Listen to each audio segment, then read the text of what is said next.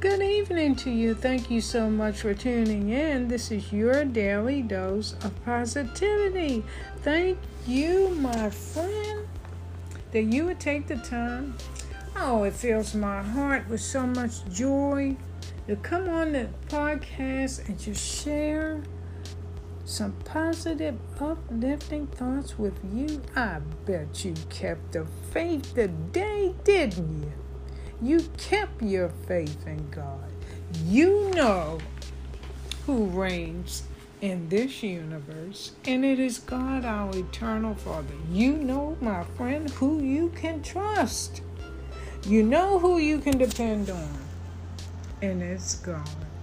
He is so faithful, so merciful, so full of goodness my friend, and He brought us together at the end of another day.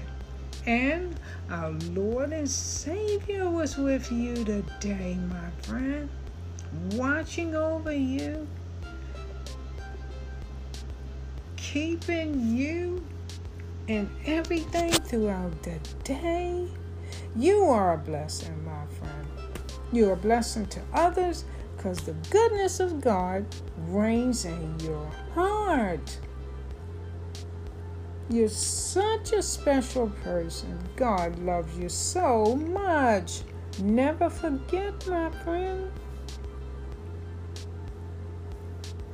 Well, I know that God's grace and mercy and peace will be with you from God our Father and from the Lord Jesus Christ. His richest blessings is upon you and your family. Rejoice, lift up your heart, my friend. You are blessed. Well, let's give all the praise and glory to God and to our Lord and Savior that they deserve. Here is an awesome scripture that reminds us of the greatness of our Lord. Isaiah 45 6 From the rising of the sun to the place of its setting, there is none but me. I am the Lord, and there is no other. Our God, our Lord, reigns. Rejoice, my friend. You are a child of God. Your life is in His hands. He is giving you His beautiful promises in the scriptures. All you have to do is have faith. Have faith in Him, have faith in His Word.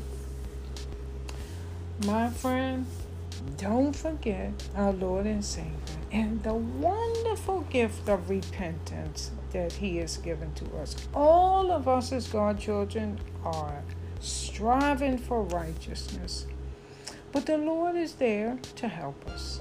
If we have faith in Jesus Christ, we can be forgiven of our sins, our hearts can be healed, and we can begin or continue on the right path of God. Never get up, give up, my friend. Keep the hope, keep the faith. You are a wonderful child of God, and the best is yet to come. You have a great evening. Thank you, and I look forward to the next time when we can come together again. This is your daily dose of positivity to turn your heart to God.